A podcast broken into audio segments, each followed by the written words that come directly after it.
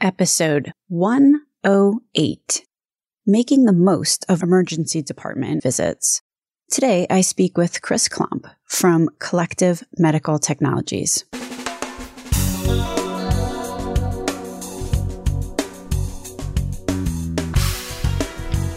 American healthcare entrepreneurs and executives you want to know. Talking. Relentlessly seeking value. Avoidable emergency department or ED visits are often viewed as a bad thing. But as Benjamin Franklin wrote, the things which hurt instruct. Bottom line, we're not going to stop patients from heading to the ED when they think they're having an emergency, either an emergency of malintent or misintent, perhaps. But as a provider or a payer, what we do from there makes all the difference. We can either use the ED visit as an opportunity to improve patient care, or we can hope it doesn't happen again. And as I've said to my team many times, hope is not a business strategy. Today, I speak with Chris Klomp from Collective Medical Technologies. My name is Stacey Richter, and this podcast is sponsored by Aventria Health Group. Welcome to Relentless Health Value, Chris. Thanks so much, Stacey. It's great to be here. When people talk about reducing wasteful spend in healthcare, there's a checklist, I'm going to say, of usual suspects to focus on, and curtailing unnecessary emergency department visits is generally speaking on that short list. So, color me surprised when last time we spoke, you had mentioned that a somewhat small percentage of overall healthcare cost is actually attributed to the ED, the emergency department. You look at these sensationalized media headlines and they you'll read these stories like 80% of emergency department visits are avoidable or addressable or 90% are avoidable and all these patients coming in for all the wrong reasons. And yet you go talk to emergency physicians themselves and they'll tell you a very different story. And so you sit and wonder well what is it? Like what's the real answer? And there's actually been a huge volume of research on this topic and the answers vary but most accounts that seem to be best researched suggests that emergency medicine spend as a percentage of total healthcare cost in the US is really only somewhere between 2 and 4%, 4% at most, which means that mathematically avoidable ED spend just can't be more than 0.8, 0.9% of total spend. Now, in a country where you're spending $3 trillion a year in healthcare, you know, 1% even of $3 trillion is still a real number and it's worth paying attention to. But if you're a management consultant and you've been engaged to advise your hospital or health system or payer customers on reducing spend, it's probably not the first place that you would go looking for pennies to save. And yet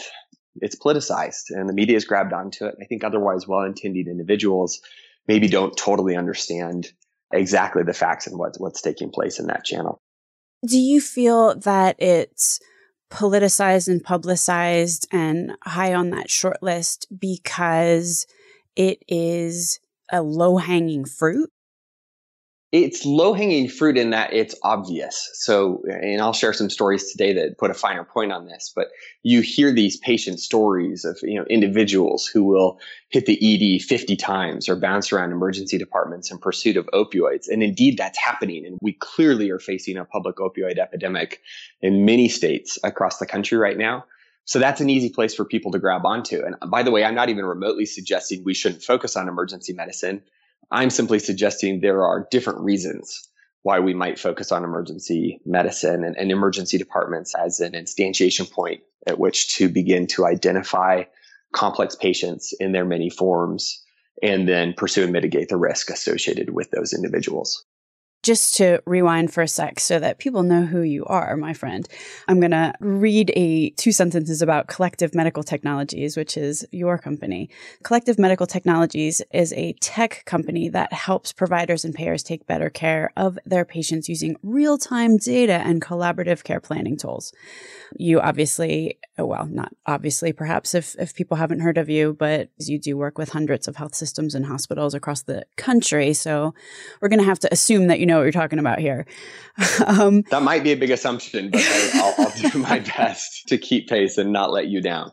How much of reducing avoidable emergency department visits happens because you're able to impact what happens in the emergency department?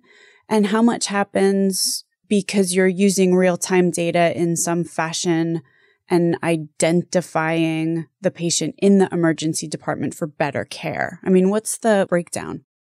If you look at the emergency department spend, we've already established and said, all right, well, it can't be that much money. So that's probably not why we would otherwise start in the emergency department. And yet there are good reasons to start in the emergency department. And I'm, I'm particularly emphasizing the word start. It's not that we solve all of these problems in the moment when the patient shows up in the ED. The biggest reason is that the emergency department, as you know, and as most people know, is a clearinghouse for most pathologies, be them physical, mental, behavioral, or social, given low barriers to entry, a complex healthcare system that's otherwise challenging for many individuals to navigate. Everybody sees the big emergency department sign and they know that if they walk in, they will get the care that they need. And so all of these patients, sometimes for malintent and sometimes through misintent, present in the emergency department. But that creates a great opportunity because it becomes this natural choke point through which all of these pathologies and all of these patients are clearing and if you want one opportunity to systematically identify individual patients who are at risk of otherwise avoidable future state outcomes from occurring, that's a pretty good place to pay attention. As an example, one of our large clinical group customers in the Pacific Northwest, which by the way, for context, already has had for some time a very high functioning, sophisticated comprehensive care management set of resources in play, has reduced its hospital readmission rates by something close to 40%. And it's done it sustainably now over the last couple of years. And when we went and talked to them and said, Hey, what's going on? How are you doing this? They said, well, now in real time, using real time data and coordinated care plans, we can not only identify our patient members who have imminent risk, but we can do it preemptively and we can immediately engage and mitigate this risk in a way that ensures that any provider that touches one of our patients is aware of what the plan of care is, operates from that plan of care. The patient gets a consistent set of care interventions. And as a result, tends to have better outcomes, not only clinically, but economically. Let me just interject for a sec. In that particular example, and it's really putting a fine point on it, what you said about how the ED is a clearinghouse, because that's where people bubble up to the top and are able to raise their hand and have the system realize that, that these are the patients that are at risk and need help. But is the object of the game to keep those patients out of the emergency room for the very first time to begin with? Or is it they need to show up in the emergency room for that very first visit in order to get identified. Yeah, the object of the game is to get patients to exactly the right care setting for them in the moment to make sure they get the best possible care from the individual or individuals who are best positioned to render that care. It might be in the emergency department. If I've had an accident, I've chopped my arm off, I should definitely go to the ED and there is no better place for me. If I have some chronic or long-term complexity, or perhaps it's an addiction related issue, then maybe the ED isn't the best place for me. So it's not that we want to keep people out of the emergency department. We want the right people going to the emergency department and we want other people going to primary care and, and staying within their health homes or getting home health or post acute care or specialty care, whatever it is that they may need in the moment. So let me give you two stories to put a finer point on this. Mm-hmm. First, one of malintent. So this is the classic opioid seeker example. We're all familiar with it. This comes from one of our physician users who said, you know, I, I started interacting with the patient. You know, the patient presented for some low acuity diagnosis. Uh, let's call it uh, lower back pain or abdominal pain. Maybe it was a migraine. And, and, and the physician asked the patient, well, how many times have you been to the emergency department? The patient responds, oh, oh you know, just the first time this year. And the provider was looking at a report that showed that the, the, the patient had had 17 other emergency departments just in the prior month, uh, all related to migraines. And so the doctor explained that they needed to have a conversation about this. And it turns out the patient, and I appreciated this moment of honesty, hopped up, took off his gown, and said, "Yeah, I was actually just here looking for narcotics," and so uh, you know took off, and and that was the end of it. So what happened in that situation? The patient didn't obviously accomplish his personal objective in the emergency department.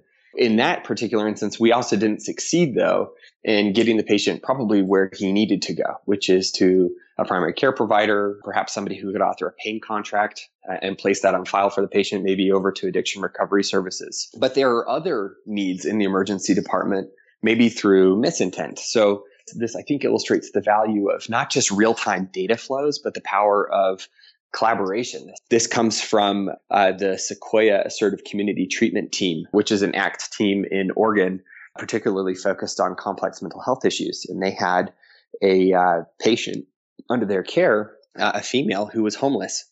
And she had an appointment for a housing voucher with the housing authority so that she would no longer be living on the streets.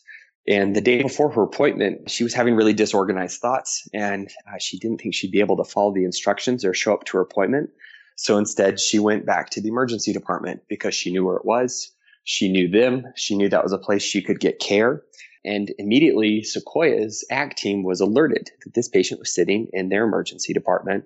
And the case manager was able to go to the emergency department, find the patient, uh, arrange for a special appointment with the housing authority, personally took her to that appointment so that the patient could get a voucher and no longer be homeless. And she's not today.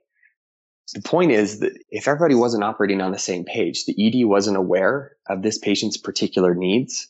The ACT team coordinator wasn't aware that the patient was sitting in the ED. She would have missed her appointment. That cycle of recidivism would have continued, you know, so on and so forth. I, fundamentally, I think so much of the value of what we do is driving specific insight to the right person best equipped to help a patient in real time and to empower real time intervention so that care managers and others can do their job before a crisis, right? Preemptively to prevent further crisis just very granularly, because this has actually come up in a couple of conversations over the past week.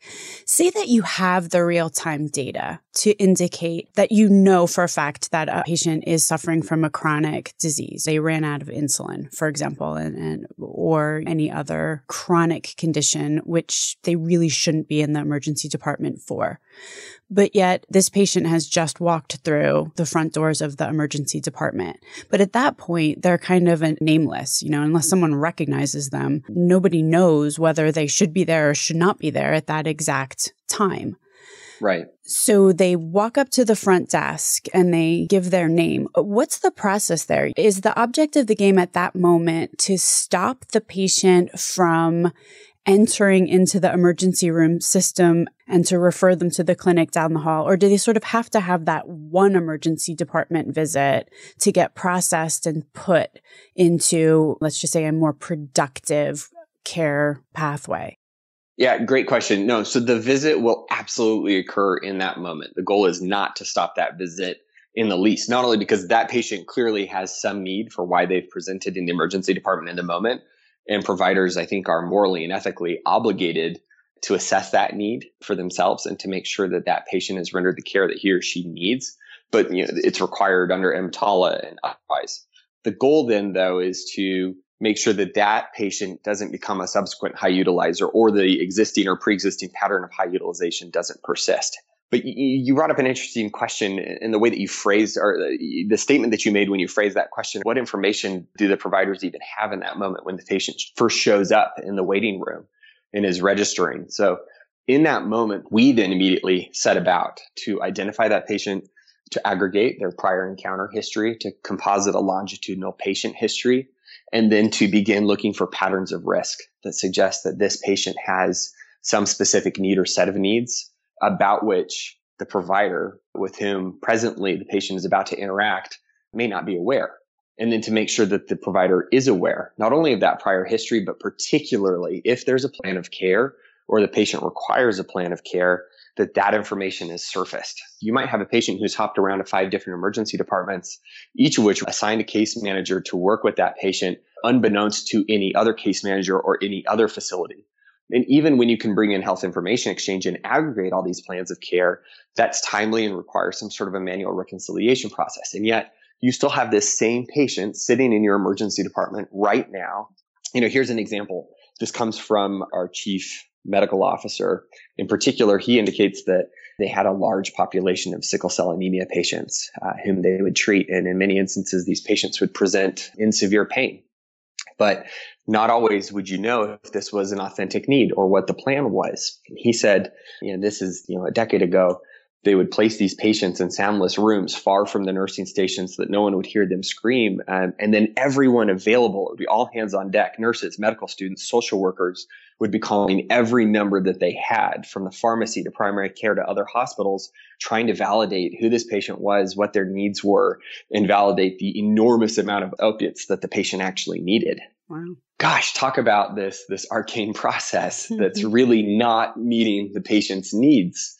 And yet when we operate, all of a sudden now a primary care provider that's working with the patient can put a note in and make sure that any other provider that touches that patient knows, okay, here's the plan of care. This is a sickle cell anemia patient. He or she has legitimate needs for pain management. This is the plan. And if you interact with this patient, you need to follow the plan. You need to make sure that they're getting the care that they needed.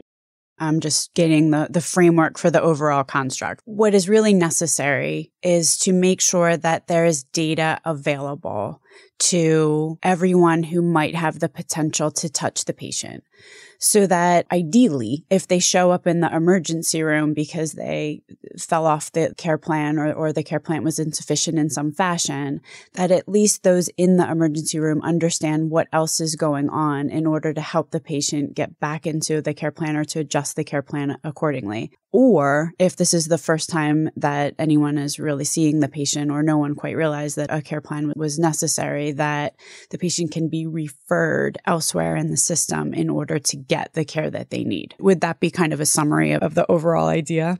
Yeah, that's a fantastic summary. So it's uh, how do you equip the providers in the moment with the information they need to level set a baseline to engage with the patient right now? And then how do you automatically engage other providers downstream, primary care and others who can have longer term responsibility for this patient in a more appropriate, non emergent, and arguably therefore more cost effective care channel.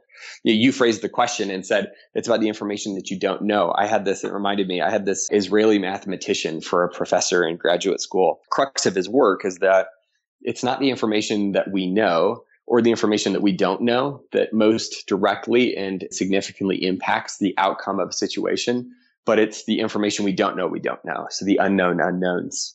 Right. If you think about the role of an emergency physician or nurse, you know, we have a team member who said he used to work in uh, rural emergency departments. He said the loneliest place to be is an emergency department at two in the morning when a patient shows up about whom you know absolutely nothing. That's also probably where that 4% or the 2 to 4% number that you cited at the very beginning, that if you look at simply what percentage of the overall healthcare spend is due to emergency rooms, this is also probably how that number might be considerably larger if you look at emergency department as the tip of the iceberg. Right. No, I totally agree with that. It, again, it is, it's the clearinghouse. It's the entryway into the rest of the healthcare system, which obviously it leads to far greater spend for many of these complex situations. And by complex patients, I mean, you know, high cost, high needs patients. It could be high utilizers who are generating five or more ED visits in a 12 month period. It could be emerging utilizers. Maybe it's the pediatric asthmatic patient who's just hit the ED for the second time in 72 hours. By no definition is that patient a quote high utilizer. And yet statistically that utilization pattern is far beyond the median utilization pattern and is likely to lead to more complexities down the road. You know, there's really good research on this topic. I think it's you know, some research out of Harvard and Boston. Peter Smulowitz, Leah Honigman, Bruce Landon call the ED the gateway to the rest of the healthcare setting. So yes, the ED counts for two to four percent tops, but lots of other spend, lots of other complexity that ensues. The one thing that eh, obviously is pretty evident that underpins much of what we're talking about is making sure that you have the right data in the moment and that that data is fairly real time, especially if you're talking about a pediatric patient who just showed up a couple of days ago. I mean, if you're trying to rely on claims data or something like that, you, you figure out that that pediatric asthma patient had three visits and rapid fire three months ago. It doesn't help you much. Not that helpful. I know that collective medical technologies like this is your gig, but if you're giving advice to health systems or payers who are trying to manage this, what are the main things that that someone would need to know about managing data such that you can identify these patterns of risk that you're talking about? Love that question. This is this is our bread and butter and it doesn't matter if you're using our system or any other. I love the concept of population health. What I don't love is exactly what you just articulated, which is for the most part, at least the first whole generation or two of pop health software has centered around, you know, claims data based inputs. And that's all well and good. And it allows you to assess the overall health of a community. But if you want to drive that down to point of care, patient specific instructions, intervention opportunities, you know, by the time you've got your claims data and then you've processed it, you're 90 to 120 or 180 days late and most risk has probably already manifest. You're like way too late. Uh, in fact, we have this managed care organization customer. They're really forward thinking. They do this amazing case management work. And they started this pediatric education campaign for their members. And they would call the parents of these patients once they found out uh, that they were in and they were using their claims data to do this. But that's kind of an awkward and not that helpful conversation. If you say, Hey, you know, Mr. and Mrs. So and so, I saw that your you know daughter was in the emergency department four times like three months ago. Uh, and did you know that you could have gone to your primary care provider pediatrician? It's like, yeah, okay, great. Why didn't you help me then? Not that helpful. But if at nine in the morning, that same case manager is aware that the patient was just in the emergency department that night, much more timely call to say, Hey, I saw that you were in the ED at three this morning. That must have been lousy. Did you know that you have access to a free 24 seven nurse hotline? or there's an urgent care center that's more cost effective for you, that is a meaningful conversation. And by the way, that managed care organization has had huge impact and very meaningful results in curbing unnecessary through misintent pediatric utilization in the emergency department and beyond. But that's not totally your question. You're so you're wondering, you know, so what are the big building blocks of, of what's necessary? I think there are probably four. Uh, the first is data. And for us, this is real time data. And I mean truly real time within seconds data. So you need it for two purposes, really. One, to identify the patient and two, to composite some sort of longitudinal history of where that patient's going, why, uh, you know, with whom they're interacting, so on and so forth. We take a very different approach than most on this, which is we aren't trying to aggregate all the data under the sun. There are lots of problems, both politically and technically, with doing that. It's challenging. We're big believers that most healthcare data should live within the EHR within the corresponding healthcare provider's domain. You actually only need a small slice of data and you need to use it appropriately and you can drive tremendous amount of value. So for us, this is starting with an ADT feed, an admit transfer discharge feed. The second component, I think, is you need some really intelligent or thoughtful ways of thinking about risk. So for us, these are real time risk analytics against that encounter data, looking for patterns of risk. Is this patient at risk? Of uh, imminent readmission based on their sociodemographic profile cross-tabbed by prior encounter history. Is this patient a readmit within the last 15 or 30 days from some other channel? If so, where were they? Why? Did they have CHF or COPD or some other complexity that should inform meaningfully the current provider's, you know, first several minutes of engagement with the patient? Does this patient have a care plan on file? If so, what is it? And gosh, wouldn't every provider want to be aware of what the plan of care is, even if they're going to ignore it or do something else because the patient's presenting for some other reason? But you need risk analytics, not compositing just these huge scores in the cloud, but in the moment for the provider to know when they should engage. I think the third thing then is communication. So it's great if you have a web portal. It's great if you, you know, allow you know, providers to access this information. But unless you deliver timely real-time insight in a highly synthesized way that meets the provider's workflows and you do that intimately integrated within their workflow. And by this, I generally mean it, you need to live in the EHR because that's where providers live and that's where they go. Then, then that's what you do. So for example, if you just go, you know, shadow an emergency department provider or physician or nurse, they will go to their ED bed board. They'll figure out which patient they're supposed to go see next. They'll go pull back the curtain. They'll start asking questions, ordering tests, and treating the patient. And they do that really well. But that means if you want to influence their decision making, you need to live on that bedboard. And if you have something relevant to share with that provider, you need to share it on the bedboard and grab their attention. And they need to trust you that if you speak up, if you throw a flag or an icon on the bedboard and they click it, that you're not going to waste their time. You're going to deliver your message succinctly and in a timely fashion, and it's going to be on point and cause them to do something differently. And the fourth component is collaboration, like we've been talking about. So we're trying to destroy this construct that, uh, you know, of who owns the care plan. Well, nobody owns the care plan because nobody owns the patient. This patient is hopping around from facility to facility, and no one facility is able to meet that patient's needs, which means we have to introduce a new construct, which is true community wide collaboration, meaning anybody who touches this patient is on the patient's provider care team, and they all need to be contributing against one common plan of care that's specific to that patient's whole person care needs. And we think when you put those four elements together, each of which different providers have access to, it's the kind of intimate marriage of all four components. You can drive meaningful differential clinical outcomes that can be measured and iterated against. And that's, that's what we care about. Wow, I love it. Okay, so we've got the right data, we've got risk analytics, we have communication, and we have community wide collaboration. Nailed it. One of the things that you had said earlier struck me. You had given an example about a homeless woman who came in and, you know, was identified as having needed additional care. And, and obviously emergency rooms, one of the biggest factors that often is discussed is, is social determinants, which give certain patients a higher proclivity to show up in the ED. For so long in healthcare, we've thought about physical health as one thing, so much so that we actually just called it medical health, as though mental and behavioral complexities weren't medical in nature. So we're pretty focused on this idea of social determinants and their ability to help not only healthcare providers, but others more generally preempt avoidable risk, which is our mission as a company. So let me illustrate it with a story. This comes from uh, Northwest again. We'll talk about a man, let's call him Ron. That's not his real name. But Ron was an aggressive ED high utilizer. And at his peak, he hit the emergency department 23 times in a month. It was spread across seven different hospitals. No one hospital really saw him as a critical high utilizer, but in the aggregate, he was uh, incredibly material. Ron is always presenting with a new injury or symptom and is nearly always in pursuit of narcotics. Now, it turns out that Ron was managed or under the purview of a primary care provider called Family Care Health.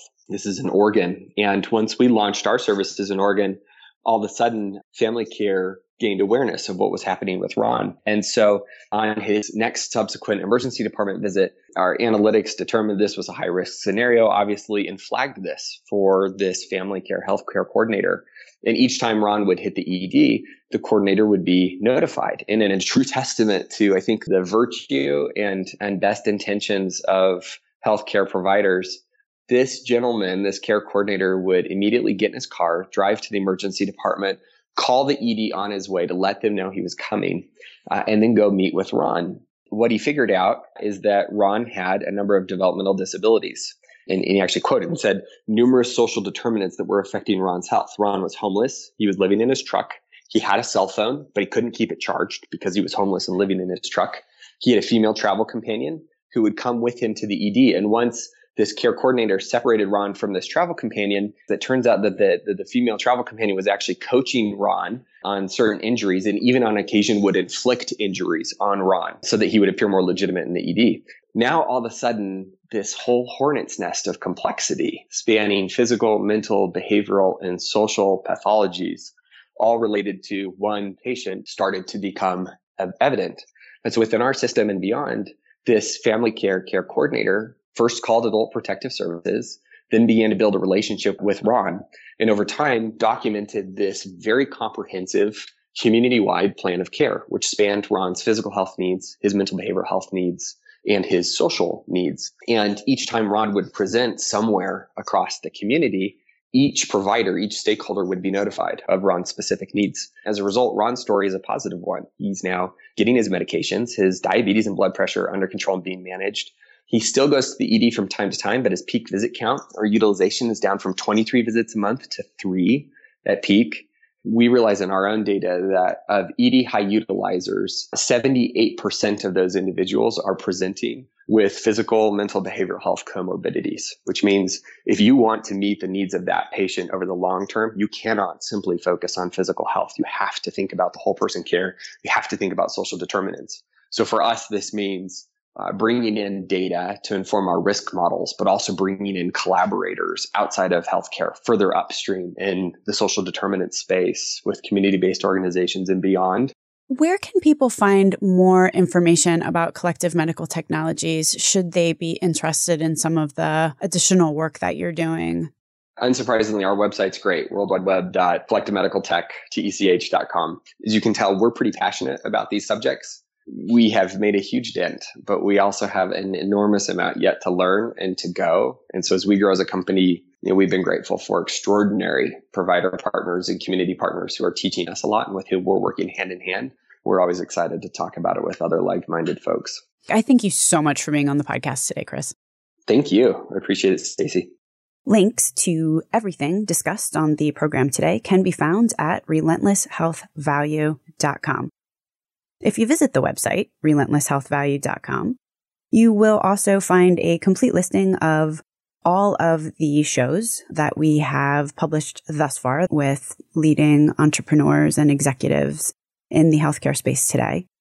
Another cool feature is, you know, you can subscribe to the show so that every week the episode is automatically sent to you. So you don't have to remember to go to the website to download it. Thanks so much for listening.